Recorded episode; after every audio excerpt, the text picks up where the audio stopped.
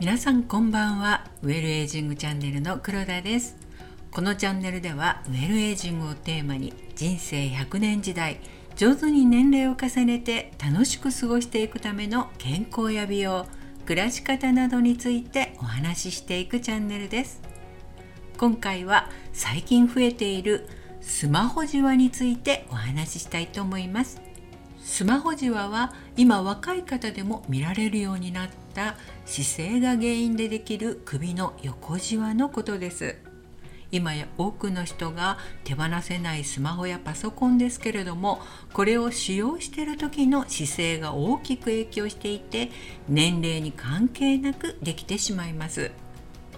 画面を長時間見ていると気づかない間に下を向いたような前かがみの猫背姿勢が癖になって首にシワが寄ります。そのシワはいつも同じ位置に入るので毎日繰り返され癖づいて横じわが刻まれてしまいます。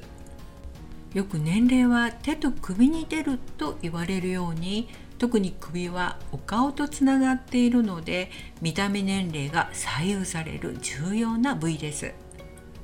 その見た目年齢をぐっと上げてしまうのが首のシワなんですね。スマホ使用中の猫背姿勢が続けば続くほどこのシワは深くなっていきます。残念ながら首の横じわの改善はスキンケアでは難しいので原因である姿勢の改善が何よりも大事になります。背筋を伸ばして姿勢を正しくして肩甲骨を寄せるようにすれば首も正しい位置に戻ります。スマホ画面を見る時も首の位置が前に出ないように画面の位置を上げるように意識した方がいいですね。パソコン作業する時も同様ですけれどもノート型パソコンの場合は下に何か敷くなどしてできるだけ画面を上げてみるといいと思います。どうしても同じ姿勢が続く時は合間に首のストレッチや肩甲骨を動かしたりするだけでもこまめに行うことで随分違ってきます。今日は座ったままで簡単にできる首の横じわ改善につながるストレッチをご紹介したいと思います。まず頭を左に傾けて右手のひらを右側の首に当てて下向きに軽く引っ張るようにしていきます。左に傾けた頭と引っ張り合うような感じでシワを伸ばします。あるいは右手の4指の先を右鎖骨の溝の部分に置いて下向きにぐーっと引っ張っても効果的です。反対側も同じようにします。そして次に首の中央部分。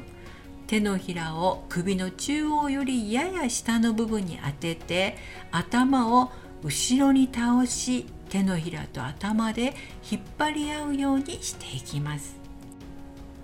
23回繰り返していただくといいと思います。首周りの血行やリンパの流れも良くなるので首のこりやむくみの改善にもつながってきます。